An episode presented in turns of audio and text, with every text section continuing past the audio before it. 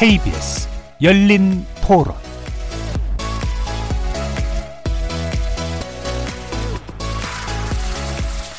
안녕하십니까. KBS 열린 토론 정준희입니다. 조국 그 자녀 전용 가지고도 굉장히 말이 많은데 그분 자녀만이 문제인 것도 아니고 학생부 종합 전형이나 이런 게 만들려면 얼마든지 만들어줄 수 있는 거잖아요. 그러니까 그 전형에 참여할 수 있는 사람 아니면 시도조차 못하는 사람 이렇게 나뉜다고 저는 생각을 해서 평가하는 사람들이 주관적으로 이렇게 판단하다 보니까 결과가 그 평가자에 따라서 좀 달라질 여지가 있어서 공정함이 좀 필요하다라고 보고요. 수시 입학이나 이런 약간 예외적인 케이스로 들어가는 게 너무 많아가지고 안 좋지 않나라고 생각을 합니다. 조작의 여지가 있기 때문에 공정한 제도라고 말할 수는 없지만 또 그게 필요한 친구들은 있을 것 같아서 잘하는 부분에 있어서 상을 주고 부각을 시켜주는 게 또 저는 한편으로 성적으로 너무 치우친 그런 제도에 있어서는 다양한 학생들이 좀 많이 배출되었으면 하는 바람이 있어서 보완책을 더 마련을 하는 게 학생부 종합 전형이 그런 것을 악용해서 돈으로 할 수 있는 부분도 있다고 생각을 하고 뭔가 공정하지 않다고 그런 부분이 수능 전형을 조금 높여서 모두가 다 공평하게 점수대로 할 수 있을 정도로 그러니까 이번에 봤듯이 어떤 외부 스펙을 가질 수 있는 사람하고 없는 사람하고 공정성을 잃었기 때문에 정답은 없잖아요. 뭐 항상 좋은 쪽으로 한다고 하면서 이제 제도가 계속 바뀌었는데 뭐 여기 또 부작용이 있으니까 또 다른 방법을 또 생각해 봐야 되겠죠.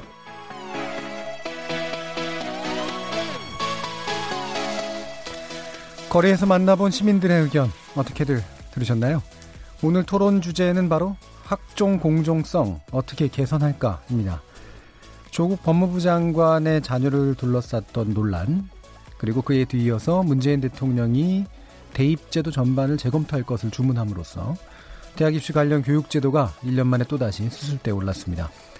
지난해 사회적으로 큰 혼란을 불러왔던 대입제도 개편 공론화 이후 이 잠잠했던 수시 정시 비 중, 학종 불공정성 이런 것 이슈들에 대한 개선 요구가 연일 빗발치고 있는데요. 교육부가 금수저 깜깜이 전형으로 낙이 찍힌 학종 개선 작업에 본격 착수했다고는 하는데 일각에서는 또 땜질식 처방이나 밀실 처방이 아니냐는 어, 곱지 않은 시선도 있는 게 사실입니다. 오늘 KBS 열린 토론에서는 학종 공정성 어떻게 개선할까라는 주제로 지난 2007년 처음 도입된 학생부 종합 전형 학종을 둘러싼 논란, 논란과 대입제도의 공정성과 투명성 제고를 위한 방법을 찾아서 전문가들과 함께 집중 토론해 보겠습니다. KBS 열린 토론은 여러분들과 함께 만듭니다. 청취자분들도 토론에 참여하실 수 있는 방법 안내해 드릴 텐데요. 오늘 방송 들으시면서 학종은 물론 대학 입시제도 전반에 대한 청취자분들의 전화 참여도 부탁드립니다. 전화번호는 02368-1001번부터 1003번까지고요. 문자로 참여하실 분은 샵9730 누르시고 의견 남겨주시면 됩니다.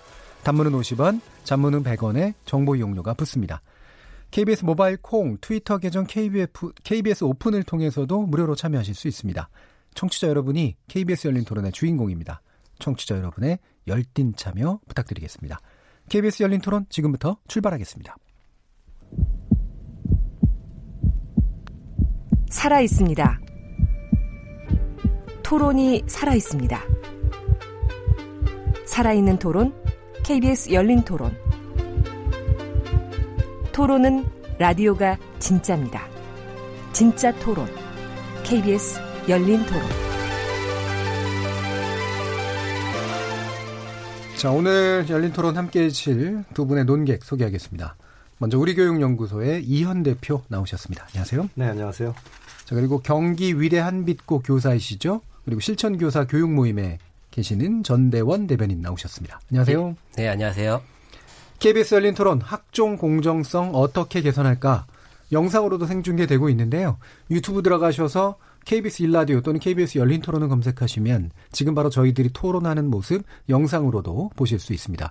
구독 많이 남겨주시고요. 의견도 많이 부탁드립니다. 어, 나중에 팟캐스트로도 들으실 수 있고요. 매일 새벽 1시에 재방송도 됩니다. 자, 이렇게 함께할 방법까지 안내드렸고 오늘 토론 주제 학종 공정성 어떻게 개선할까 본격적으로 시작해 보겠습니다. KBS 열린 토론. 예, 앞서서 인사말로 좀 말씀드렸습니다만 어, 작년에 일부 논의가 좀 있다가 잠시 또 잦아들었다가 이제 다시 또 수면 위로 올랐습니다. 어, 계기는 이제 문재인 대통령의 지시인데요.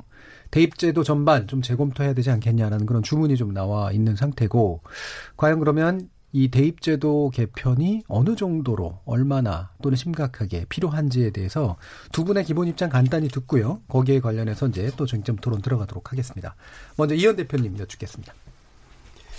어, 당연히 이제 대입제도에 대한 전면적인 검토가 필요한 시점이다 이렇게 생각이 되는데요. 예. 문제는 이제 조국 진 장관이 되셨죠. 자녀의 고려대학교 입학 문제에서 불거졌는데 많은 국민들이 상실감을 느낀다, 박탈감을 느낀다, 분노한다.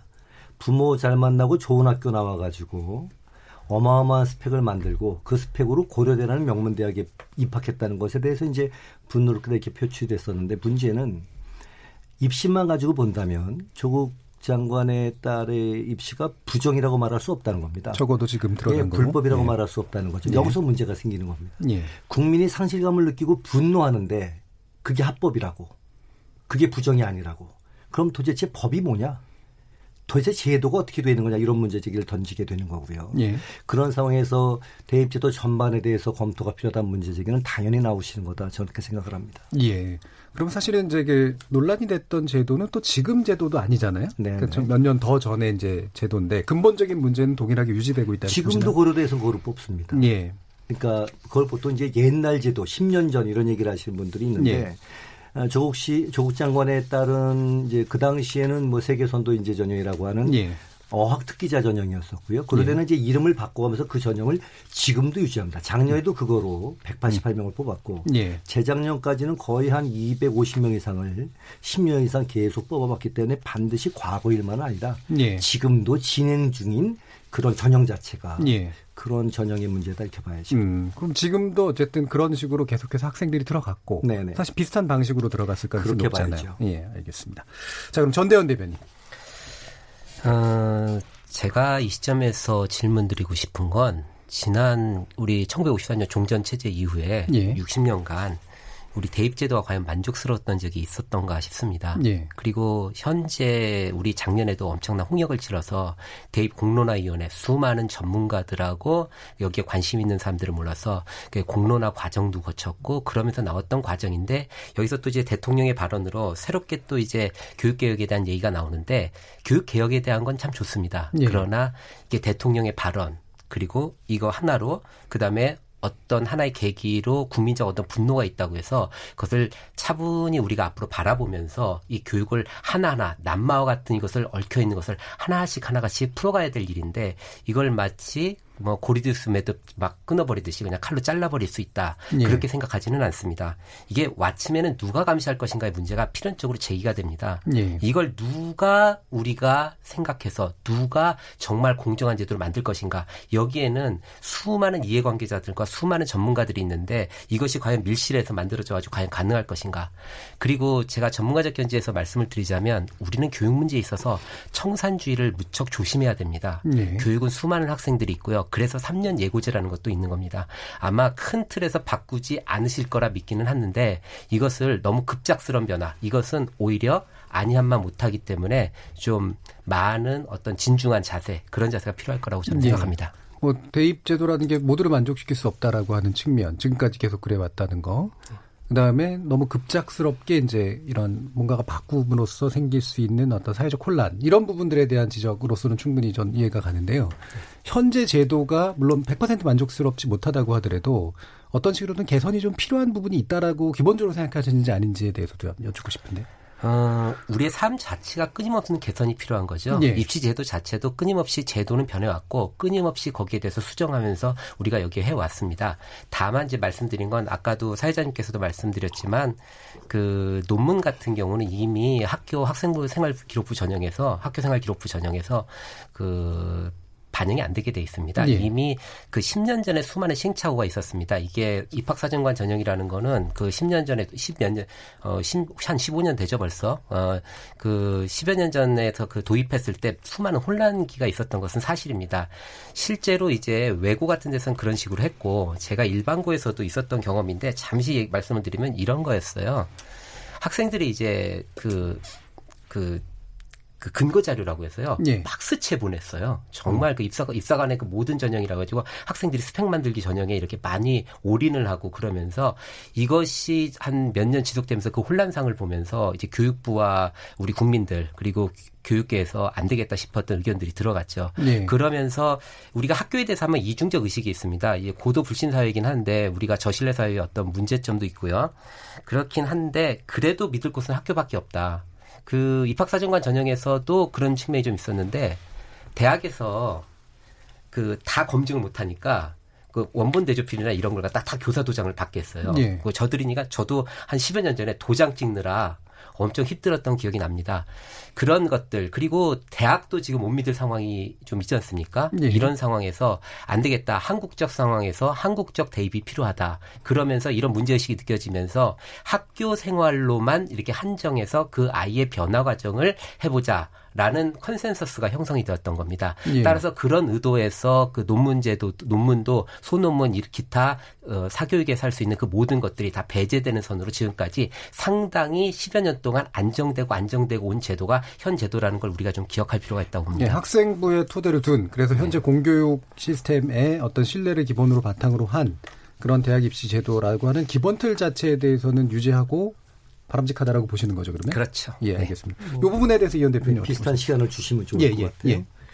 우선은 고려대학교가 지금도 그 조국 장관의 자녀가 입학한 전형을 전형의 이름은 바꿨지만 예. 작년에도 선발했고 아마 내년에도 선발할 겁니다. 음, 거기서 논문을 갖다가 받지 않기 시작한 거는 2013년도부터입니다. 10년 전 얘기가 아닙니다. 2017년도 이전까지는 예. 계속 논문을 받았습니다. 음. 그러니까 조국 장관의 딸만이 아니라 그동안 합격했던 거의 2천여 명 가까운 그 전형 합격자들은 아마 다 논문을 썼을 겁니다. 예. 그게 오래된 옛날 얘기가 아니다. 혼동이 일어날 수 있을 것 같아서 잠깐 정리해 드리면 전 선생님은 이제 학생부 종합전형에 대해서 말씀하신 건데 예. 조국 후보자 그 자녀의 대학 입학 전형은 입학 사정관 전형이나 학생부 종합 전형이 아니라 특기자 전형이었어요. 예. 지금도 계속되고 있는 거고요. 다만 이 특기자 전형이 학생부 종합 전형은 굉장히 유사한 제도, 유사한 특징을 가지고 있어서 나중에 얘기할 기회가 있겠지만 예. 지금 이제 그것이 학종으로 불붙는 것, 이거 지적할 필요가 있을 것 같아요. 예. 아까 그 대통령님의 대입제도 전반에 관한 재검토 지시에 대해서 이제 선생님께서는 단칼에 음. 밀실에서 음. 급격스러운 변화의 문제 의식 이런 말씀을 하셨는데 예. 제가 들은 얘기는요. 대입제도 전반에 관한 재검토 이렇게 개선해라 이렇게 바꿔라라고 지시하시는 게 아니라 이렇게 문제가 되는데 그게 합법이라고 한다니 국민들은 그거 분노하고 상실감을 익히는데 그렇다면 제도를 재검토해봐야 되는 거 아니야 그게 뭐 단칼에 가는 거든 여러 칼에 나눠 가든 어떤 방식으로 제도를 갖다 개선해 나가도는 뒤의 문제고 지금 대통령께서 말씀하신 것은 어쨌거나 검토가 필요하다는 지적을 하신 거고 예. 그 지적 자체에 대해서 제가 볼 때 문제 제기할 수 있는 사안은 아닌 것 같다 그렇게 생각을 합니다. 예, 그러면 이제 작년에 있었던 공론화 과정이라든가 이런 거하고 비교해 봤을 때 네네. 그때까지는 대통령이 직접 이제 언급을 한 상태는 아니었었는데 네네. 지금 이제 어쨌든 그때 이렇게 지나가고 있는 상태 지금 언급을 함으로써 마치 약간 흐름이 틀어진 듯한 약간 바뀌는 듯한 그런 느낌이 드는 건 사실이거든요. 이런 식으로 방향이 바뀌어지고 있는 분위기가 있다고 느끼시나요? 그렇죠. 왜냐하면은 적어도 어, 이 정부의 초대 교육부 장관이자 부총리신 분이 김상곤 예. 부총리 하셨습니까?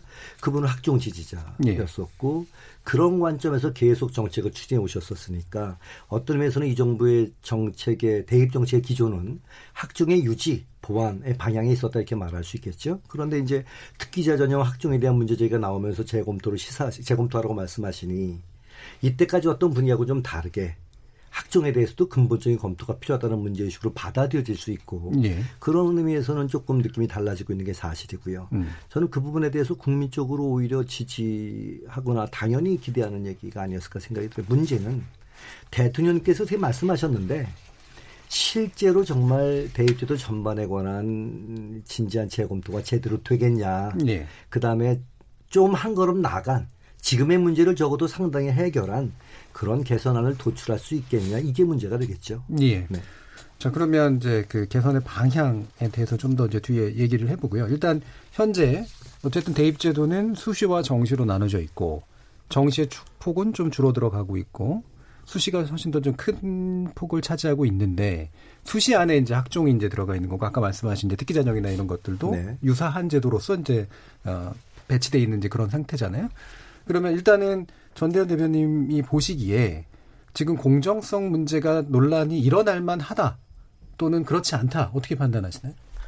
아, 일단 좀 정리를 좀 할 필요가 있는데. 어떤 걸 정리해야 돼요? 아, 특기자 전형이요? 예, 예, 예. 아, 특기자 전형은 저 이 자리에서 옹호할 생각이 별로 없습니다. 아, 그러니까 저는 뭐, 예, 전체 제도를 말한 거니까. 예, 예. 뭐 제도니까. 학생부 종합 전형을 오가 있다. 아까 특기자 전형이 유지되고 있다고 해서 거기에 대해서 이제 예, 예. 고려대학교 말씀을 하셨는데, 뭐 저 같은 경우는 뭐 고려대학교 그 특기자 전형에 대해서 뭐 제가 여기서 예. 그 전형에 대한 뭐 유지나 뭐 그런 거는 학생부 종합 전형에 대한 논란 때문에 제가 이 자리에 섰기 때문에 뭐 특기자 전형이 뭐 지금 유지됐다면은 뭐 그거에 대해서 뭐뭐 반대하시고 뭐 대해서 하시겠다고 하면 그 부분이 좀 필요하다고 봅니다. 질문해 아. 주시면 좋을 것 같은데 음. 저는 아까 특기자 정형인데 예. 이게 예. 학종으로 옮겨 붙은 데는 이유가 있다. 이 예. 둘에는 본질적인 공통점이 있다. 비슷한 점이 있다고 말씀하셨죠. 그 점에 대해서 뭐가 다른지 설명해 주시고 의견을 얘기하시는 게 좋을 것 같아요. 학종과 특기자 정이 뭐가 다르다 이걸 좀 하시고 나서 아니요. 그러니까 지금 예. 전대현 대변인 같은 경우 학종에 좀 집중해서 말씀하시고 싶어 하시는 것 같고 근데 이제 제가 지금 지금 질문을 드렸던 거는 어, 학부모들과 됐건 현재 상황에서 뭔가 불공정하다라고 느끼는 데는 이유가 있을 거 아니에요. 그게 근거가는 없을 수도 있고 있을 수도 있지만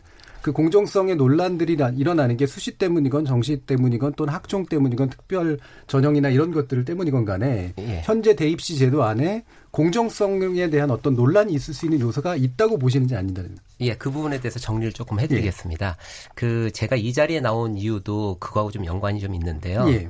예, 저 같은 경우는 제가 현직 교사이고 그 제가 있었던 곳들이 주로 이제 농어촌 전형이 되는 곳도 있고 예. 그다음에 대도시가 아닌 중소도시에서 계속 근무를 해왔습니다. 지금 처음으로 한 2, 3년 정도 대도시에 근무하고 있는데 실제로 20여 년 가까운 20년 가까운 교직 생활에서 대부분은 중소도시나 그 지방 도시 그리고 그 농어촌 전형이 가능한 예. 그러니까 그런 곳에서 제가 교사를 해왔습니다. 그런 곳에서 제가 교사를 하면서 느꼈던 게 아 이 학생부 종합 전형이 상당히 그 뭐랄까 소외되었다고나 할까 그 다음에 뭐 하여튼 여러 가지로 소수자라고 해당될 수 있는 아이들한테 상당히 기회를 많이 주고 있다라는 걸 느꼈습니다. 예. 그것이 이런 토론에서 나와가지고 제가 어, 학생부 종합전형의 어떤 유지와 그 사람들이 생각하는 그런 것들에 대한 어떤 정확한 말씀을 드려야겠다라고 생각한 부분입니다. 예. 그 예를 들면 이제 저희 학교 학생들도 마찬가지입니다. 저희 학교 학생들 그러니까 제가 전에 근무했던 학교 학생들 그 학생들을 제가 한 7, 7년 정도 입시 지도를 해보면서 이게 보는데 그 상당히 입시 성적이 좋아졌습니다. 시골 지역임에도 불구하고 네. 학생부 종합 전형으로 상당히 잘 보내고 있습니다. 그래서 그 학생부 종합 전형에 대해서 긍정적이 되었어요. 처음에는 좀 부정적이었던 게 업무량이 되게 늘어났습니다. 예. 그러니까 교사들 입장에서는 이 업무량이 늘어나니까 되게 힘들고 생급이 기록할 분량도 좀 늘어나고 하는데 예. 이 학생들에게 열심히 학생부 기록을 같이 하고 또 그 와중에 또 어떤 것들이 있었냐면은 학생들이 이제 오지선다 문제풀이식 교육이 아니라 토론을 하고 같이 이야기를 나누는 교육들에 대한 어떤 개방적 자세가 상당히 넓어졌다는 거죠. 이 학생부 전형합 전형 도입 이후에. 네, 뭐 그러니까, 장점들은 충분히 있을 텐데 이제 공정성에 네, 관련해서. 예, 그렇죠. 예. 그 공정성의 문제입니다. 우리가 예. 공정성이라는 게 어떤 측면에서의 공정성이라는 거죠. 예, 예. 소외된 학생들이 과연 그 성 시험을 봤을 때, 정시 시험을 봤을 때 똑같은 시험을 놓고 봤을 때 여기서 조금 안 될 수 있는 시골에서 자랐기 때문에 문제풀이 교육을 조금 못 받았기 때문에 좀 안 되는 성적의 아이들이 저희 저가 제가 보기에는 그 아이들 중에 중에서 미래에서 가능성도 보이고 충분히 어떤 똑같은 조건이었으면 더 잘 됐을 애들 그 학생들을 대학에서 뽑아주는 걸 제가 느꼈습니다. 예. 그러니까 실질적 공정성, 실질적인 어떤 그 어떤 격차 해소들을 학생부 종합 전형이 해주고 있었다는 거죠. 예. 서울대학교 그 전형이 예를 들면 지역 균형 선발 전형이라는 게 있습니다. 이게 고교로 고교 추천 인원이 특목고나 강남에 있는 학교나 그렇지 않은 학교나 시골 학교나 두 명씩 지원을 해주게 돼 있습니다. 그래서 이 학생들이 그렇게 지원을 받게 해서 하게 되면은 고속에서 자기들의 역량을 실컷 어필을 해서 열심히 어필을 해가지고 뽑을 수 있는 기회가 주어집니다. 만약 이것이 100% 정시가 됐을 때 제가 시뮬레이션을 돌려봤어요. 예. 그럼 이 학생들에게 이런 정도의 어떤 입시 결과가 나올 수 있는가? 라고 할 때 그렇지 않다는 결론에 도달했습니다. 이건 통계에서도 그렇게 나왔고 제 경험에서도 그렇고 학생들도 그렇게 느끼고 있는 바이고 네. 대학에서도 네. 그렇게 노력을 하고 있는 거죠. 이런 제도이기 때문에 제가 어, 이 제도에 대한 긍정성을 가지고 있고 공정하다고 말씀을 드리는 거죠. 네, 그래서 공정성이 사실 복잡한 개념이기 때문에 네. 방금 말씀하시는 공정하다라고 보시는 이유는 그냥 뒀으면 예를 들면 정시 위주의 시스템이었으면 사실은 대학 가기 힘든 아이들인데 소외된 지역에 또 있기도 하고 그러니까. 근데 이 제도 덕분에 아이들이 가지고 있는 잠재력을 인정받아서 대학에 진출할 수 있는 방식으로서 이제 어떤 계층적 문제라든가 이런 것들이 좀 극복되는 경향이 있다라는 측면에서 공정하다라고 보시는 거잖아요. 그렇죠. 예, 네, 기회 평등의 측면에서 예. 충분히 긍정적인 제도라고 예. 보죠. 이현 대표님. 예. 어, 전생님 말씀하셨던 이제 농어촌 전형 예. 얘들이 학종이 아니었으면 대학에 못 갔을 것이다. 그 일반인들은 정말 오해할 수 있습니다. 음. 농어촌 전형이나 저소득층을 위한 전형이나 이런 전형을 보통 우리는 특별 전형이라고 얘기를 합니다. 예. 대부분 대학에서는 정원 외로 모집을 합니다. 그건 학종 이전부터 있었던 제도입니다. 예. 학종이 만들어진 거는 박근혜 정부 때 만들어진 거니까 학종이라는 이름은 이제 5년 정도 된, 된 거죠. 이건 사실 근데 2000년 초반서부터 시작됐던 것이니까 학종과 무관하게 사회적 약자를 위해서 어떤 전형을 만든다. 이건 학종하고 전혀 상관없는 겁니다. 그래서 그런 전형이 필요하다. 전부 그게 동일해요. 예. 근데 이것 때문에 학종이다. 이렇게 얘기하는 건 논리적인 설득력이 없다. 일단 학종 때문에 가능하다라고 일단 보시긴 하는 거잖아요. 아니요. 저 예. 말씀을 드렸는데 제가 말씀드린 제도는 저기 그 농어촌 전형은 따로 또 있고 예, 예. 기, 저기 분명히 아까 지역 균형 선발 전형이 있고 기회 균형 선발 전형이 또 따로 있습니다. 예. 네. 예. 아까 이제 농어촌 아이들이 일반 학종에서도 대학에 많이 간다 이런 취지로 말씀하신 거다. 예. 전뭘 지적했냐면 농어촌 아이들을 위한 사회적 약자를 위한 배려 전형은 특별 전형으로 학종 이전부터 존재했지 예. 학종이 만든 게 아니다 이 지적을 제가 한 거고요. 두 번째 서울대 지교를 말씀하셨어요. 예. 그것 때문에 또 역시 일반고를 포함한 지방에 있는 고등학교들이 서울대학에 갈 기회를 얻게 된다. 서울대 지역균형이 2003학년도부터 시작을 합니다. 서울대 학종은 2013학년도 이후에 본격적으로 적용이 됩니다. 예. 다시 말하면 서울대 지역균형도 학종이어서 지역균형이 있는 게 아니라 지역균형 전형이 학종 이전부터 존재했었던 겁니다. 예. 서울대에서. 이건 또 고등교육법 시행령에서 국립대학의 의무로 규정을 하고 있어요. 지역균형을 갖다가. 그래서 학종 이전부터 지역균형 선발이 있었던 거지. 마치 학종 때문에 서울대학교의 지역균형 선발이 생겼거나 서울대가 지역의 골고루 일반 지방에 있는 일반 학교들에게 배려한 듯이 얘기하는 건 이것도 팩트에 맞지 않다. 한 가지만 더 지적을 드리면요. 네. 옛날에 학종 이전에 서울대 지교는 어, 말씀하신 대로 교장 선생님도 추천으로 세 명도 있었고 두 명 추천 받아서 어, 선발하는데 2단계로 선발했었어요. 1단계는 내신 100%였습니다. 그리고 2단계에서 면접을 했습니다. 이제 학종으로 지균을 바꿔서 서류 종합 전형이라는 형태로 바꿨습니다. 결과가 달라졌습니다. 학종으로 바뀐 다음에 서울대 지역균형의 일반고 출신 합격자들이 차지하는 비중이 한 88% 됩니다. 일반고 출신이요. 그러니까 네. 그것만 보면 굉장히 많아 보이죠. 여기다가 어, 보통 이제 우리가 자공구라고 말하는데 자립형, 사립이라 자립형 공립학교가 있어요. 네. 우리 것도 그냥 일반고 범죄 집어넣는데 그것까지 합치면 일반고 출신 한 94% 정도가 됩니다. 직균 합격자 중에 네. 굉장히 많아 보이죠. 학종 이전의 직균은 어땠을까요? 그때는 1단계 내신 100%를 뽑을 때입니다. 그때 일반고 합격자들이 99%였었습니다. 종합 전형으로 바꾸고 난 다음에 오히려 일반고 학생들이 줄어든 것이지 두 가지를 말씀드린 거죠. 하나는 서울대 직균 이게 학종을 정당화시키는 근거가 되기 어렵다. 왜냐하면 직균은 그 이전부터 있었으니까. 두 번째, 한 학종으로 서울대가 일반고를 더 많이 배려하냐? 사실에 맞지 않다. 학종이 되기 이전의 직윤에서는 일반고 훨씬 더 많이 합격했었기 때문이다. 이런 점들을 지적할 필요가 있다. 예. 저는 그렇게 생각을 합니다. 그럼 학종에 대해서는 어떻게 생각하세요? 어, 근본적으로 문제가 있죠. 예. 그러니까 학종은 불공정한 것들을 많이 더 가져온다라고 보시는 거예요. 그럼요. 예. 그러니까 그럴 수밖에 없는 것이 어, 기본적으로 학종은 이제 아까 이제 특기자 전형제 공통점을 말씀드릴 텐데 예. 특기자 전형이나 학종이나 공통점 첫 번째는 서류가 중요하다는 겁니다. 음. 서류에 기록된 학생의 활동이 중요하다는 겁니다. 이게 공통점의 첫 번째입니다. 예. 두 번째는 그 서류의 활동 내용에 대해서 입학 사정관이 됐던 면접관이 됐던 이분들이 정성적으로 종합적으로 평가한다는 겁니다. 두 가지 의미가 있는데요. 주관적으로 평가한다는 거고요. 종합적으로 평가했기 때문에 뭐 때문에 합격했는지 뭐 때문에 불합격했는지를 알 수 없는 방식으로 평가한다는 겁니다. 네. 이두 두 가지가 특기자 전형과 학생의 공통점이고 그러니까 조국 장관의 자녀 문제는 특기자 전형이었음에도 불구하고 지금의 학종 문제에 관한 공정성 문제로 당연히 불붙을 수밖에 없었던 조건을 가지고 있는 거죠. 예. 불공정은 두 가지 모두에서 생기는데 첫 번째는 서류를 만드는 과정에서 불공정이 생기는 겁니다. 예. 두 번째는 이거 가지고 대학에서 평가하는 과정에 부정 가능성, 불법 가능성, 비리 가능성의 의혹이 계속 제기가 되는 거죠. 음. 자세한 내용을 이따 얘기가 진행되면 또 말씀을 드릴 텐데 그런 이유에서 이때까지 학종에 대한 불신, 종합전형에 대한 불신들이 쌓여져 왔었고 그 불신들이 지금 표출되고 폭발하고 있는 것이다. 예. 사실 그렇게 봐야 된다. 저는 그렇게 생각합니다. 예. 일단 그러면 약간 정리를 해서 그러니까 지역 균형이나 이런 식의 선발 방식과 학종은 사실은 무관하며 음. 그다음에 기존에 이미 있었던 제도에서는 외려 더 학종 도입 이전보다 그런 소외계층에 대한 어떤 배려가 좀 더 있었는데 외려 그것이 줄어든 측면들도 있고 학종이 가지고 있는 어, 핵심적인 문제는 결국 서류의 준비 과정에서 나타날 수 있는 어떤 차이, 네. 그다음에 그것의 평가에서 나타날 수 있는 어떤 어, 부, 정이라든가 아니면 주관적 평가에 관련된 문제 이런 것들 때문에 전반적으로 공정성이 굉장히 떨어진다라고 보신 거잖아요. 네. 요요 두, 두 가지 지적에 대해서 어떻게 생각하시나요? 아 수치를 좀 단순 비교하면 좀 안 됩니다. 지금 과거의 상황하고 지금 상황이 좀 많이 달라지고, 예. 그 다음에 그 현재 지역 균형 선발이 756명이고요. 그 다음에 일반 전형이 1739명이라 상당히 높은 비율을 차지합니다. 이게 상당히 확대돼 왔어요. 사, 그러니까 숫자가 네. 일단 많아졌다. 술단이 되게 많고요. 그 다음에 네. 그 여러 가지 통계 수치를 들이대면 청취자 여러분들께서 좀 오해를 하실 수 있을 것 같아서 아주 단적인 예를 들어보겠습니다.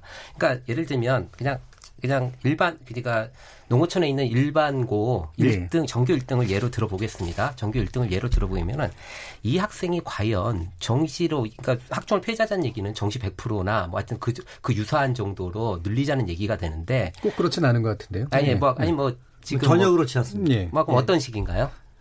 어, 아까 제가 직균 얘기를 할 때요. 네네. 학종 이전에 직균은 1단계에서 내신 100% 하지 않았습니까? 네네. 농어촌 학생들에게 내신 100% 주면 농어촌 학생들 너희한테 무슨 시해 주듯이 선물 주듯이 하지 않아도 농어촌 학생들에게 유리해진다. 왜냐하면 어떤 농어촌 고등학교에서도 전교 1등은 있는 거거든요. 네.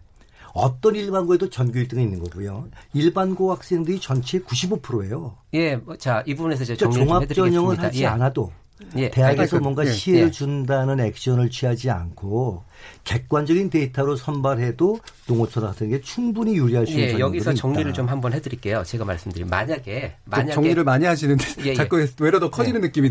예. 그 비율을 그 비율을 예를 들면 그 비율 가져오는 걸 학종에서 가져오지 않고 정시에서 가져온다고 하면 전 반대하지 않을 겁니다. 그러니까 교과 전형 방금 말씀하셨는데 예. 교과 전형을 만약에 수능 한 20, 30% 정도 수능이 있지 않습니까? 예. 거기서 예. 만약에 교과 전형을 확보하시겠다고 하면 저는 찬성입니다. 뭐저 확보 이런 차원의 얘기 아니 확보는 아닌데 이게 왜냐하면 자꾸 이렇게 얘기가 조금 섞여서 그런데요. 그 가령 예를 들면 저희 학교 1등하는 학생이 예. 이게 갈 수 있는 전형들이 분명히 학종 아니면은 교과 전형인데 그 교과 전형을 학종이 되게 유리한 게 사실이니까 학종에서 가져오지 않고 학종이 유리한 게 사실이다 이렇게 말씀하시는데 선생님 말걸 죄송해요. 질문 하나만 드리고 대답 주시고 네네. 말씀하시면 좋겠어요. 두 가지 질문을 드릴 텐데 첫 번째는요. 네. 전생께서는 특기자 전형이나 학종은 공정하다고 보시냐? 이게 질문 첫 번째입니다. 두 번째 질문은요. 첫 번째 질문은 답을 하셨고요. 예. 공정하다고 보시는 겁니까? 예. 예컨 이미 답을 했습니다. 예. 아, 그러니까 특기자 전형도 공정하고. 예, 공정성에 다이성이 있는데 그 음. 그제 다이성을 갖다가 좀 요약을 해가지고 말씀을 드렸고요. 예. 그래서 공정하다고 얘기합니다. 그 공정이 여러 가지 어 저기 저기 포션이 좀 넓기는 한데 그 중에서 한 측면을 말씀드렸습니다. 최근에 서울 대 학생들이 이 불공정과 부정의에 대해서 문제제기한 것에 대해서 동의하지 않으시는 거군요. 뭐 그들의 어떻게 주장을 했는지는 내용을 좀 보고 제가 판단을 아, 해야 될 것 같고요. 부끄럽다. 아니 뭐 조국 씨 사례는 제가 여기서 꼭 굳이 제가 멤버할 사례는 그, 아닌 것 같고요. 제가 자를 텐데요. 네. 지금 공정성에 대한 개념의 층위가 좀 여러 개가 있기 때문에 지금 전 선생님께서 주로 얘기하시는 공정성은 주로 이제 기회가 많이 주어지도록 해주는 것 그렇죠. 그쪽에 가깝고 네. 서울대 학생들이 생각하는 건 자기들은 노력한 만큼 보상받는 게 공정성에 가깝다라고 보는 일종의 메리트 시스템에 좀 더 가깝다고 보는 거죠. 이 두 가지는 층위가 좀 다른 것 같긴 해요. 예, 예, 예. 여기에 대해서는 선생님께서는 그 어떤 다른 차원의 논의로 예. 갈 가능성이 있어서 예. 아까 질문에서 좀 궤도를 벗어나자고 먼저 말씀을 드리면 예, 왜냐하면 저도 질문을 드렸기 때문에 공정성에 대한 판단의 기준을 말씀드립니다. 네, 네. 예. 그 공정성 판단 기준 먼저 말씀드리고 예. 넘어가죠. 학종에 대해서 불공정하다고 느끼는 이유, 수능이 상대적으로 공정하다고 느끼는 이유, 서울대 학생들을 포함한 청년들이 분노하는 이유가 좀 맥락이 한 맥락이라고 보는데요. 네. 아까 말씀하신 학생부 종합 전형, 특기 전형 마찬가지인데 서류가 중요하다. 활동이 중요하다. 근데 그 서류의 활동 내용에 누가 영향을 줄 수 있냐? 학교가 영향을 주는 겁니다. 아마 한영 외고란 특별한 학교가 아니었으면 쉽지 않았을 겁니다. 두 번째는 부모가 영향을 주는 겁니다. 부모, 어머니, 아버지가 모두 대학 교수고 유명 인사고 이러면 좀 달라지게 되는 거죠. 이 두 가지 때문에 활동 내용이 굉장히 아름답게 풍부하게 만들어질 수 있게 되고요. 그렇게 만들어진 서류로 대학에 들어가게 되는 겁니다. 예. 자, 이 활동 내용이 합격과 불합격을 결정한다. 과거에는요. 성적이 합격과 불합격을 결정했었어요. 예. 근데 활동 내용이 합격과 불합격을 결정하는데 활동 내용은 부모가 만들어줘요. 이 말은 성적을 부모가 만들어주는 거나 다름없는 현실로 받아들이는 겁니다. 예. 성적으로 갈 때도 부모의 백그라운드에 따라서 사교육을 더 많이 받기도 하고 비싼 사교육을 받을 수 있다 손 치더라도 공부는 학생이 해야 되고 시험은 학생이 가서 봐야 되는 거거든요. 예. 근데 서류의 활동 내용은 이건 학생이 안 만들어도 부모가 도와주면 만들 수 있는 거예요. 예. 그리고 그거로 대학에 들어가요. 그렇게 이제 합격의 자료를 부모가 만들어줄 수 있게 되는 것이니 이게 공정한 게임이냐. 예. 저는 이런 차원에서 공정성을 말씀드리는 거고요. 예. 이것이 청년들이 분노하거나 상실감에 빠졌다고 얘기하는 것에 근거이기도 하고 예. 상대적으로 그래서 수능으로 돌아가자는 문제지 하는 이유도 강남에 있거나 돈 많은 부모를 만난 아이들은 사교육을 훨씬 더 많이 받겠으나 어차피 그래도 너도 와갖고 네가 와서 시험 봐야 되는 거 아니냐. 나도 똑같은 교재 갖고 공부할 수 있고 나도 내가 서 시험 봐가지고 경쟁하자 이것이 공정하지 않냐는 문제식과 맞닿아 있다. 저 그렇게 말합니다. 예, 그러니까 전 이현 대표님의 말씀을 좀 단순화시키면 네. 기회 공정과 그다음에 어떤 자기 능력을 가지고 발휘하는 어떤 공정의 측면이 두 가지가 다 있다면 기회 공정은 뭐 특별 전형이 됐건 뭐 직윤이 됐건 그런 방식의 어떤 특수한 어떤 것으로 해결하고 네. 나머지 상당 부분은 부모나 다른 사람들이 개입할 여지가 없이 성적을 스스로 만들어 가지고 증명할 수 있는 방식으로 가는 게 또 다른 공정을 확보하는 길이다. 네. 이렇게 보신다는 네. 거잖아요. 네. 이 부분에서 어떻게 보시나요? 네, 전 대표님.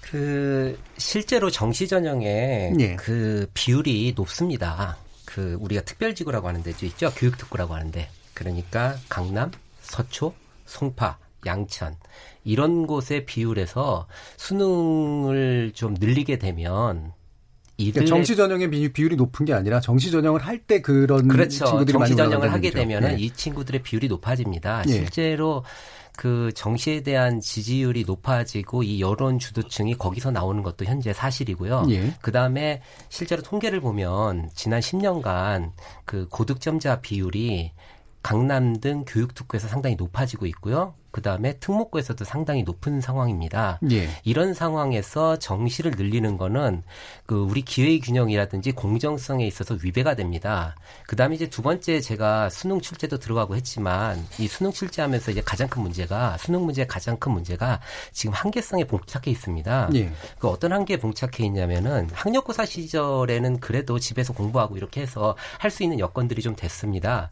근데 지금은 떨어뜨리기 위한 문제들이 상당히 많이 나와 가지고 가지고요. 예. 정답률이 어, 뭐 수학 같은 경우는 2% 그리고 오지선다인데 18% 19% 되는 상황들이 좀 많이 나오고 있어요. 그럼 문제를 그렇게 안 내면 되잖아요.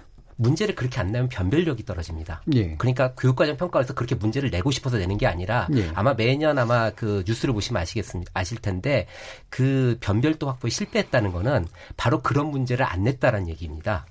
그런 문제가 사라지면 변별력 확보에 실패가 되는 겁니다. 예. 그 그런 일이 왜 벌어지냐면요. 대한민국의 이런 그 사교육의 그 문제에 대한 적응도가 상당히 높습니다. 음. 그러니까 예를 들면은 그러니까 미국에서 이렇게 문제은행식으로 한다고 하면 우리도 그렇게 가자 어쩌고 그런 얘기가 많이 나오는데 우리나라는 금방 쫓아가겠죠. 금방 예. 쫓아갑니다. 예. 그 문제은행이면 금방 문제를 외워버리는 수준이고 음. 그 문제 유형 같은 걸 그러니까 그것을 피해가는 싸움입니다. 이게 마치 이게 그 수능 출제자들은 그걸 피해서 내고 내고 하다 보니까 점점 학생들의 본질적인 실력을 테스트하는 게 아니라 그래서 그 좀 전문적인 말씀이 될 텐데 그 원래 수능 처음 도입할 때의 취지는 그리고 실제로 그렇게 잘 됐습니다. 정규 분포를 이룹니다.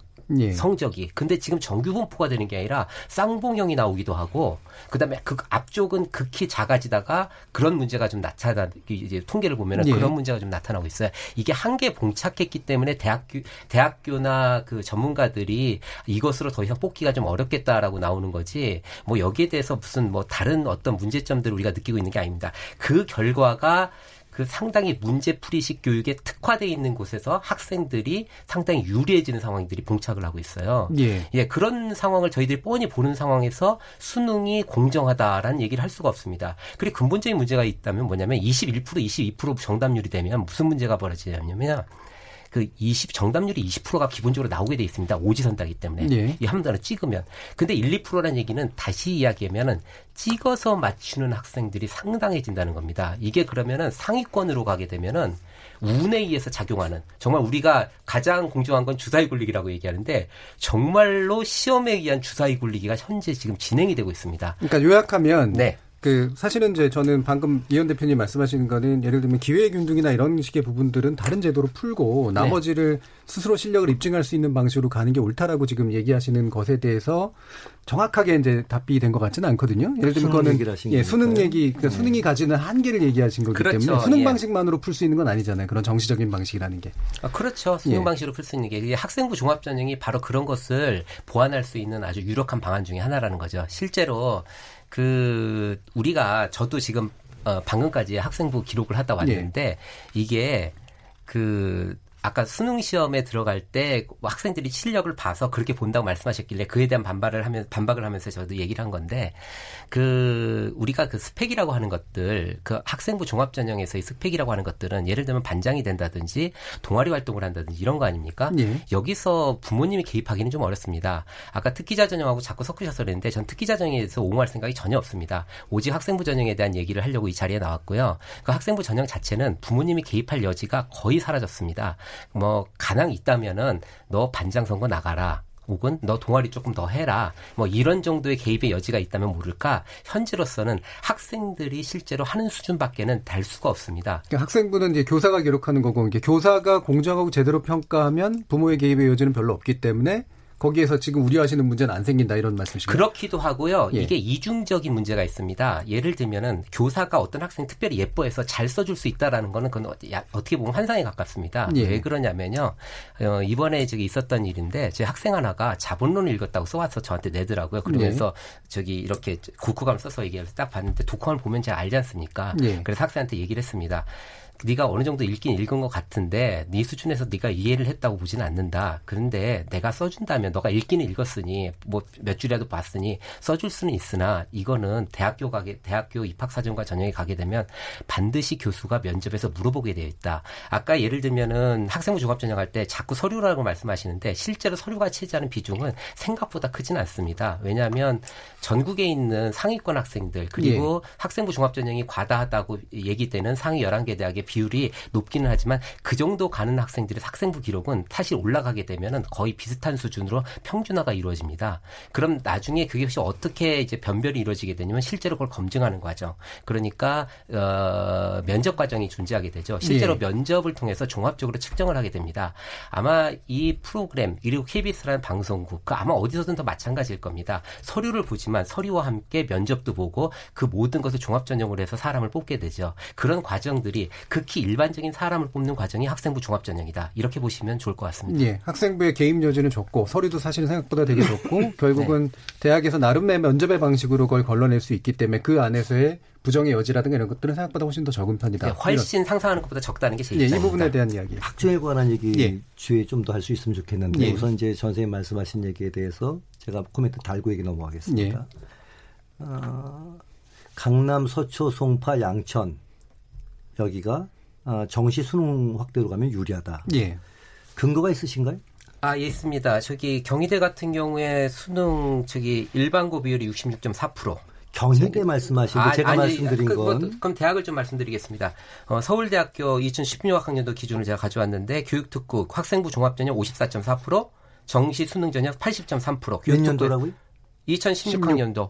3년 정, 전입니다. 정시가 몇 프로라고요? 80.3%. 80.3%가 어디라고요? 교육특구. 네. 서울대 정시 합격자 중에 80.3%가 강남, 서초, 송파, 양천이라고요. 아이고. 그럼 지방 뭐 전국에 있는 고등학교 어떻게 됩니까? 예, 여거는 여기에는 그 저기 그 저것까지 포함된 수치겠죠. 그 특목고라든지 뭐 이런 수치들까지 포함하는 거죠. 아, 그래도 네. 말이 안 되죠. 네. 그러니까 이 수치상에서는 지금 제가 근거를 여쭌 이유는 뭐냐면요. 네. 이런 이유에서 여쭌 겁니다. 어, 강남, 서초, 송파, 양천. 제가 근거가 뭐냐 이렇게 말씀드렸잖아요. 여기에 관한 근거가 없습니다. 왜냐하면 교육과정 평가원이 근거를 내놓지 않습니다. 서울대학교도 정시 합격자를 다 구별로 발표해 본 적이 없습니다. 실제 확실한 데이터를 얻을 수 있는 방법이 없다는 네. 거죠. 예. 간접적인 자료는 있는 거죠. 예. 두 번째로 어, 많은 국민들이 이렇게 생각을 하세요. 전 선생님 말씀하신 것처럼 예. 수능 중심이 되면 특목고 자사고 애들이 유리하겠지. 강남 애들이 유리하겠지. 이렇게 생각하죠. 예. 예. 특목고 자사고 애들은 공부 잘하는 애들이 같고 강남도 공부 잘하고 애들이 사교육 빵빵하게 받으니까 걔네가 유리하겠지. 이게 국민적 상식입니다. 예. 여기에 의존해서 계속 수능을 공격해 오셨어요. 음. 그쪽한테 유리하다고. 근데 지금 전 선생님 데이터를 말씀하셨는데 어, 제가 데이터를 갖다가 말씀을 드리면 2017학년도에 서울대 합격자 중에서요. 예. 서울대에서 이제 수시 학중에 문제가 되는 건 아까 지적하셨는데 수시 일반이라고 하는 겁니다. 서울대 전체 절반 이상을 이거를 뽑죠. 예. 절반은. 작년도 1,700명 이상을 뽑았습니다. 그게 서울대 전형적인 학종인데 서울대 절반을 뽑는데 이거의 합격자 중에 64%가 특목고 자사고 학생들입니다. 예. 일반고 학생들은 35% 정도밖에 안 돼요. 그러니까 수시 일반에서요? 네, 수시 일반 전체 절반을 뽑는데 음. 정시는 수능 100%입니다. 예. 그럼 정시에서 특목고 자사고 학생들의 합격자 비율은 얼마나 될까요? 뭐 일반적으로 만약에 그대로 간다면 60% 이상이 나올 훨씬 거다. 나와야 되는 예. 거죠. 여기서 64%. 예. 근데 수능 100%에서 특목고 자사고 학생대 합격률은 44%입니다. 예. 일반고가 54% 됩니다. 음. 그런데 왜 수능이 일반고한테 더 불리하다고 얘기를 하고요? 특목고 자사가 더 유리하다고 말하는 걸까요? 작년 데이터는 더 충격적입니다. 작년에는 특목고 자사고 정시 수능에서 합격자들이 39%밖에 안 됩니다. 수시 일반에서는 역시 여전히 65%까지 올라가는데 수능 100%에서는 39, 40% 언더로 떨어져 버리는 거예요. 반대로 일반고 학생들은 50% 훨씬 넘지요. 예. 수능에서 합격자들이요. 그런데 잘못된 국민적 상식에 의존해서 수능을 확대하면은 특목고 자사고한테 유리하고 강남에 유리하다 이제 이런 식의 얘기를 가지고 수능 공격해 오는 거 정당하지 않다. 예, 그러면 그 논리는 설명을 요거 예. 설명 드리고 넘어가야 예. 될것 같아요. 왜 그런 일이 벌어지지? 제가 얘기하면 다 깜짝 놀랍니다. 정말이야? 이러고 깜짝 놀랍니다. 이런 일이 벌어지는 이유가 있습니다.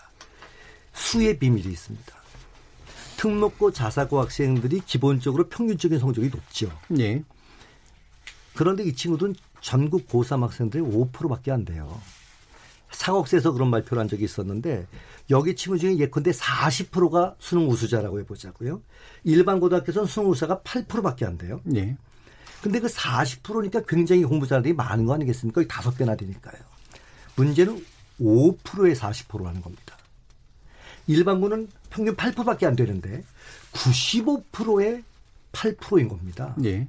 이 수의 비밀이 있는 겁니다. 그래서 수능 고득점 잘 모아놓으면 특목고 자사고보다 일반고 학생들이 수 전체로는 훨씬 더 많을 수밖에 없는 거죠. 예. 그걸 보여주는 게 서울대 정시 데이터하고 학종 데이터인데 자꾸 얘기하기를 수능으로 하면 강남한테 유리하다. 특- 이런 식의 얘기들이 오는 거죠. 근데 그. 일반고에서의 강남이라든가 이런 뭔가 좀 이른바 학군이 좀 괜찮다라는 데들의 비중이 높을 가능성은 없나요? 음, 일정의 가능성이 있죠. 그 예. 데이터를 확인해 봐야 될 겁니다. 예. 아까 말씀드린 것처럼 서울대가 그런 데이터를 공개하지는 않기 때문에 예. 이건 데이터를 열어놓고 얘기를 해야 된다. 예. 일단 알겠습니다. 거기에 대해 간단한 반론 있으시면 얘기 드릴게요. 예, 지금 간단하게 반론을 드리자면은 특목고 지금 비율이 학교 유형별 비교해서 6.57%가 나옵니다. 예. 그러면 실제로 상위 10%의 대학들이 어 뭐, 6.7%가 이게 뭐죠?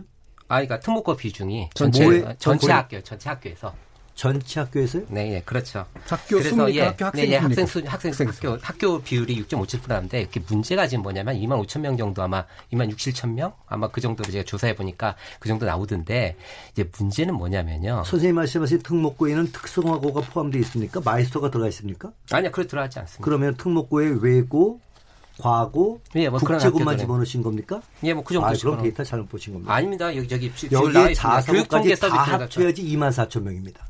아예 자사고는 들어갑니다. 예, 예, 일단 자율형 공립고는 안 들어가고. 됩니다. 이거 지금 제가 교육 통계 서비스에서 지금 그럼 자사고 가져왔고요. 포함하셔서 말씀하신 거네요? 예, 예, 그렇습니다. 그 예. 특목고라고 말씀하시면 안 되죠. 특목고 플러스 아이, 자사고라고 뭐. 그러니까 아니, 뭐 되고 제가 뭐 이렇게 반론의 뭐, 유지를 이렇게 예, 확실하게 반론의 얘기해 유지는 예. 제가 얘기하면 뭐냐면요. 6.57% 얘기를 말씀을 드린 이유는 뭐냐면요.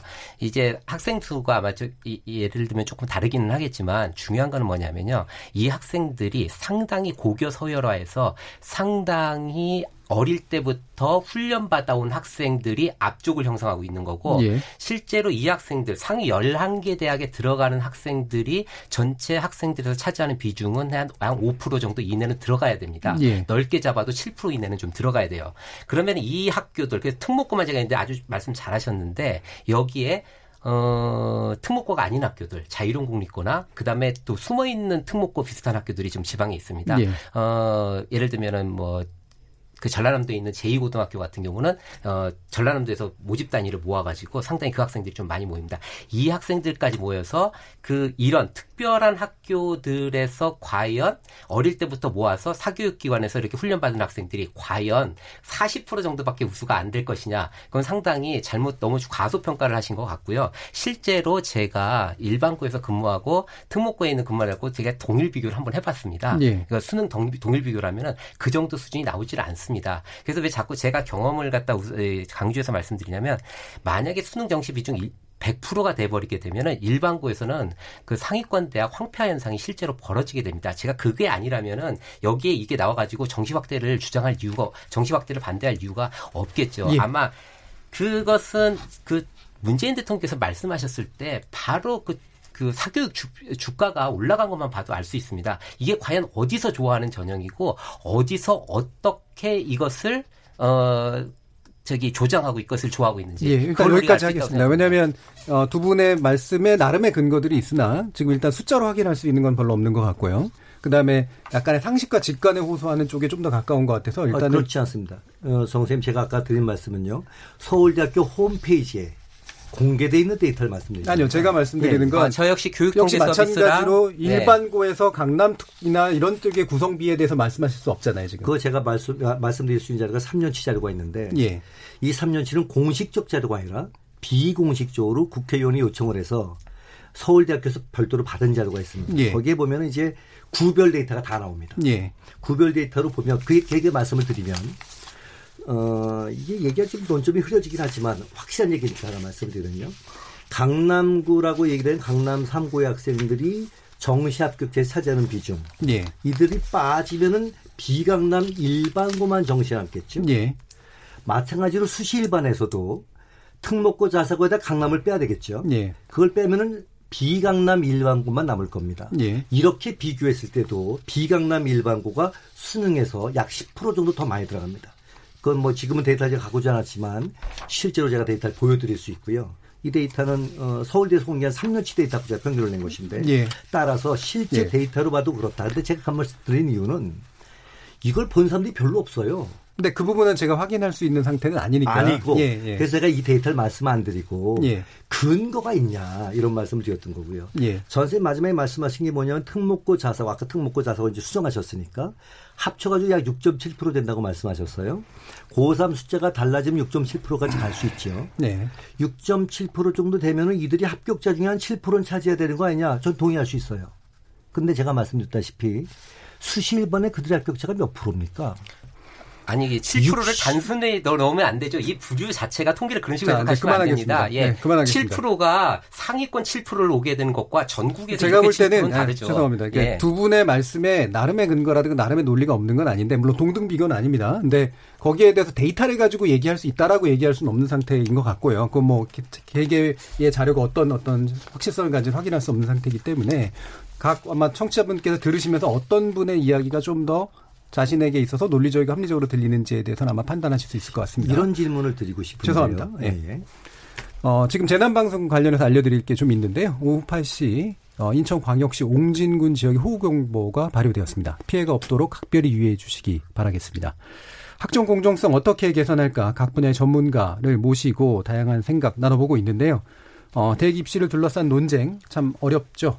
백년지 대계에는커녕 조변 석계가 될 수 있는 또는 5년지 소개뿐이 안 되는 그런 일들도 벌어지지 않을까 염려가 되긴 합니다만 어, 적어도 우리 사회에 맞는 교육 체계와 입시 체계를 갖추기 위한 노력이 필요할 것 같습니다. 어, 전반부 토론 일단 여기서 마치고요. 일단 청취자 의견 듣고 그다음에 후반부에서 미처 못 나눈 이야기, 쟁점에 관련된 이야기 더 나눠보도록 하겠습니다. 여러분들께서는 KBS 열린 토론과 함께하고 계십니다.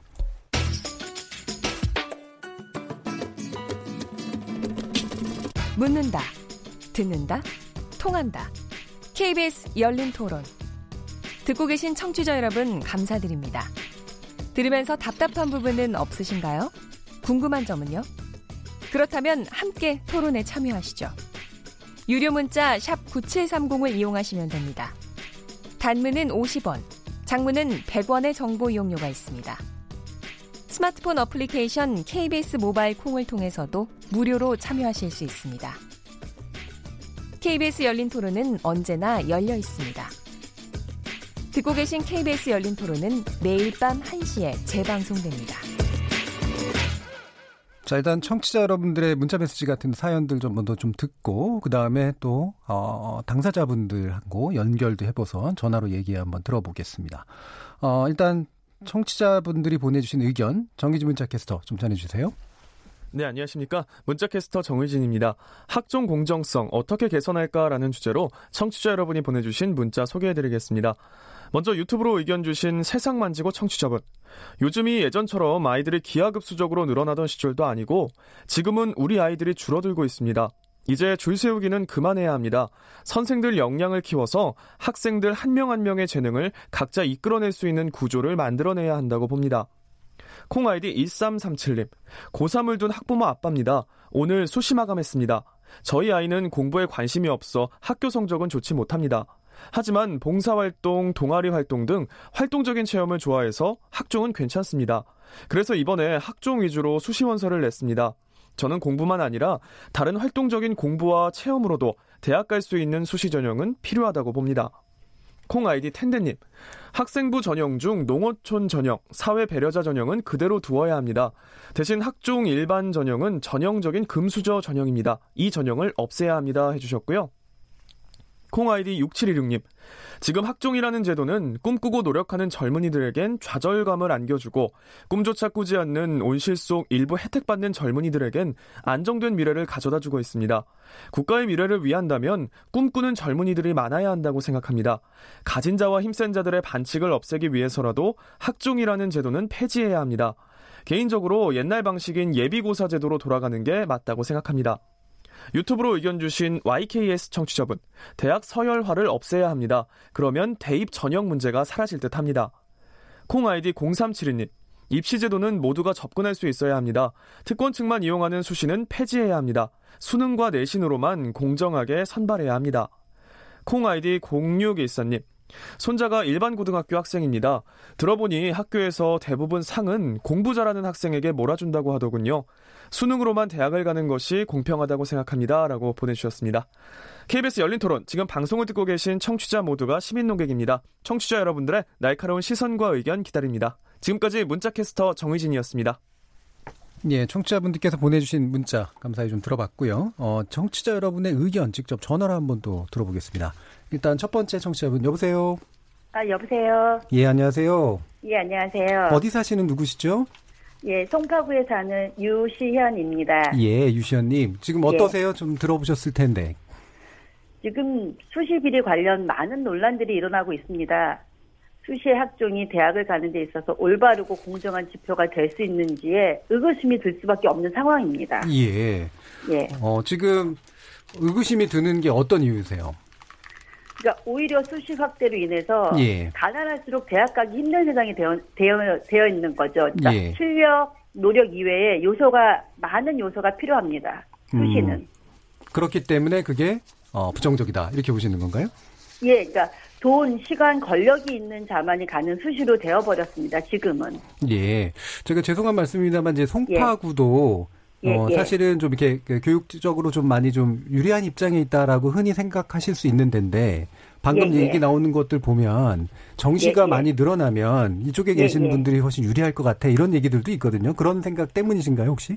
아니요, 그러니까 유, 유리하다, 불리하다의 예. 문제가 아닙니다. 예, 예. 지금 대입 정책에서 수시가 지금 조국 장관의 자녀에서 봤듯이 예. 결국은 기득권들을 위한 정책이라는 비판이 나올 수밖에 없는 문제인 거죠. 예. 그러니까 저- 공정하다고 느꼈으면 당연히 수시 정책이 올바르고 참 좋은 정책인데 음. 지금 나오는 정 보면 비리들이 다 불공정한 거잖아요. 예.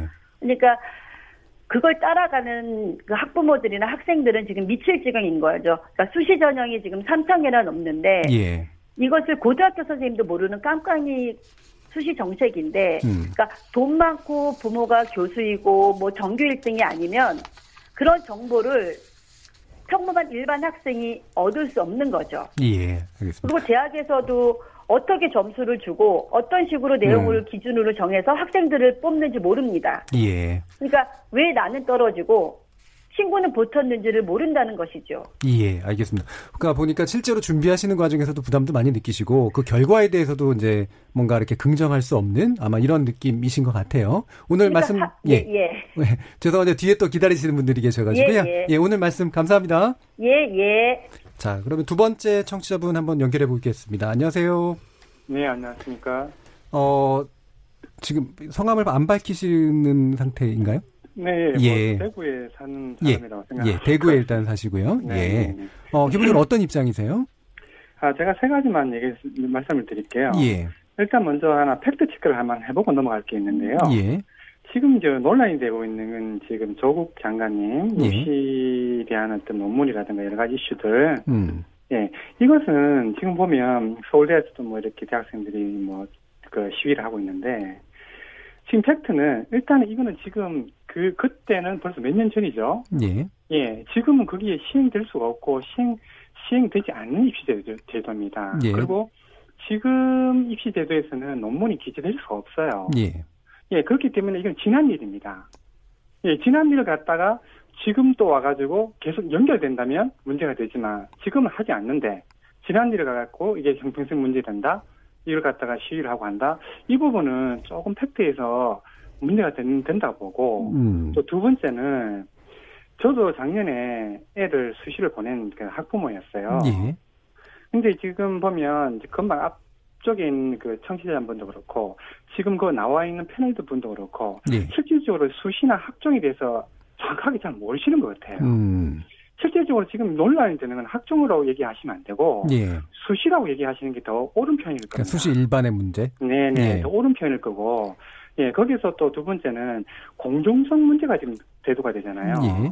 그래서 이거는 차라리 옛날 예비고사로 돌아가자. 음. 근데 보시면 우리가 왜 예비고사 옛날 학력공사를 왜 폐지했습니까? 왜 수시로 왔습니까? 그거는 딴 거 없어요.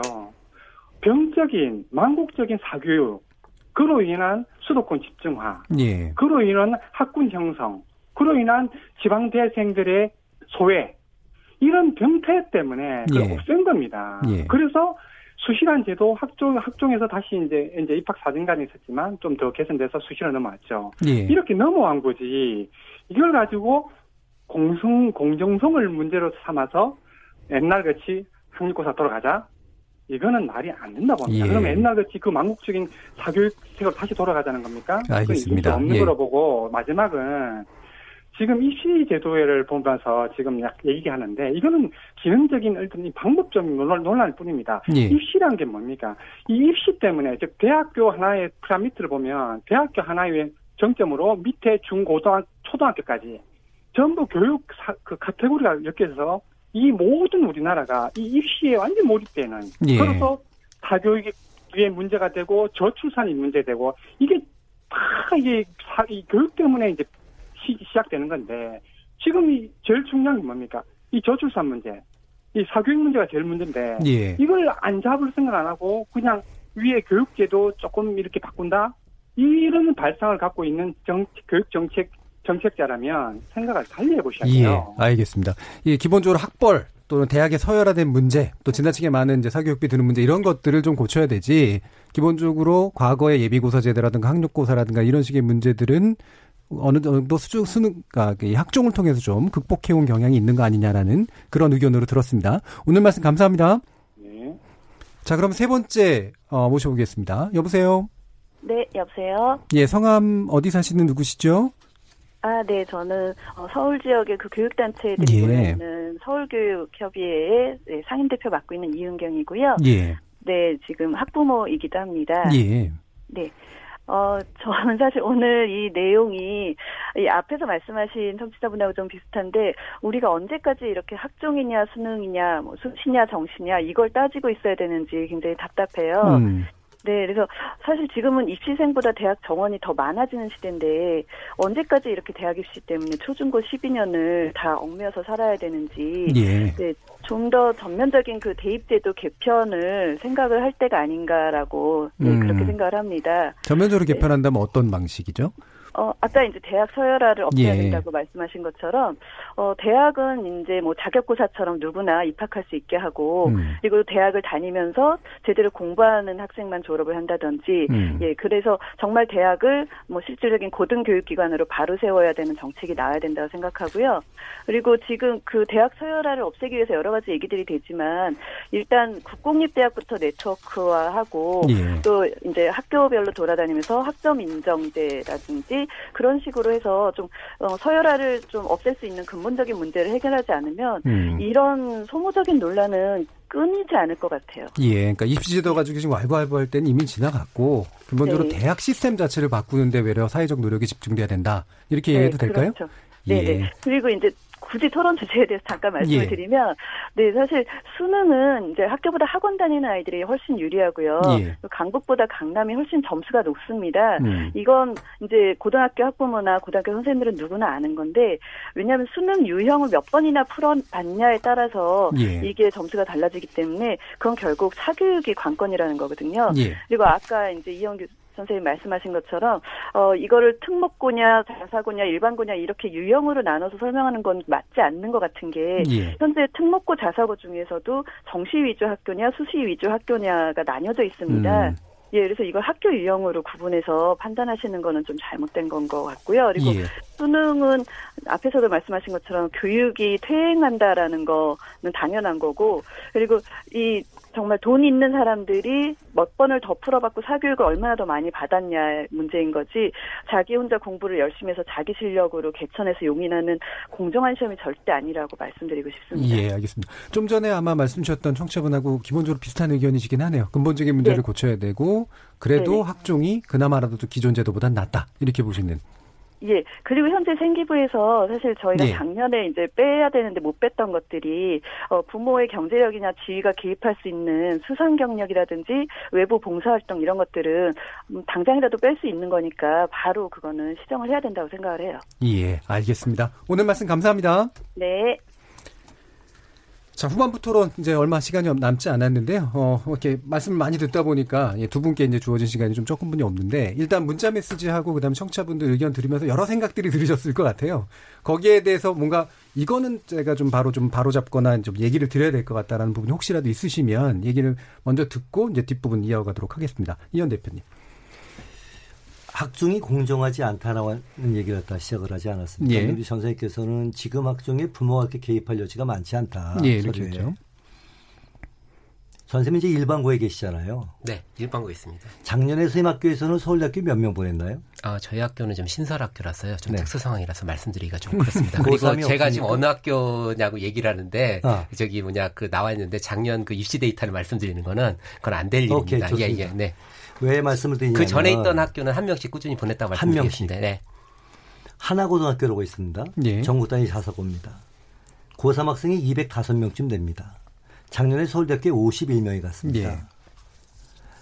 정시는 2명 갔고요. 49명이 수시로 갔습니다. 그중에 대다수가 수시 일반인 거죠. 하나고가 수시 위주의 자사고죠? 음, 그렇게 말할 수 있습니다. 예. 자사고 중에 예컨대 상사는 정시가 좀 더 많은 예. 편인데 하나고는 수시가 많긴 하죠. 특목고 아까 어떤 청취자께서 이제 선생님이신 것 같은데 말씀 주실 때 특목고도 그런 유형이 있다. 특목고는 대개 이제 외고, 어, 과고 이제가 문제가 됩니다. 예. 국제고까지 얘기할 수 있을 텐데 어, 특목고들은 수능 중심이라고 말할 수 있는 정시 중심이라고 말할 수 있는 특목고들은 거의 없습니다. 과거 서울대 합격자의 99.9%가 다 수시로 들어갑니다. 예. 어, 외고도 대부분이 수시로 들어갑니다. 다만 자사고에서는 정시 유형 뭐 이렇게 나눌 수 있는 측면이 있지만 하나고 얘기로 돌아가서요. 예.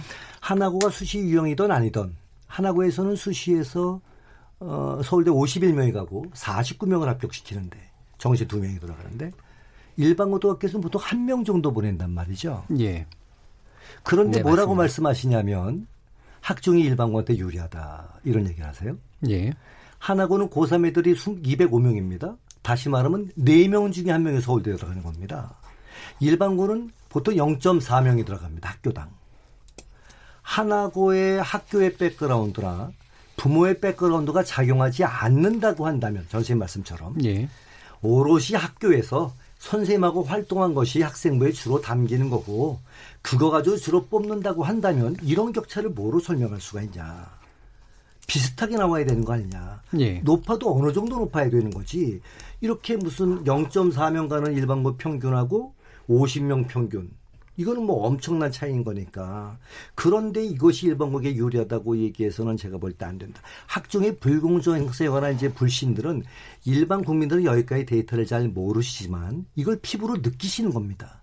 특별한 학교에 다니고 부모가 특별한 지위와 네트워크를 가지고 있을수록 유리할 수밖에 없고 그걸 못 갖춘 아이들은 불리하다고 느끼고 있는 거죠. 거기에 관한 문제적인 거죠. 두 번째는 청취자께서 그런 얘기를 잠깐 하셨는데 예비고사로 돌아가자. 예비고사 너무 오래된 얘기인데 학력고사로 예. 돌아가자. 이 얘기를 하는 게 아닙니다. 예. 문제풀이식 교육, 객관식 암기식 수능 준비 이게 교육을 망친다.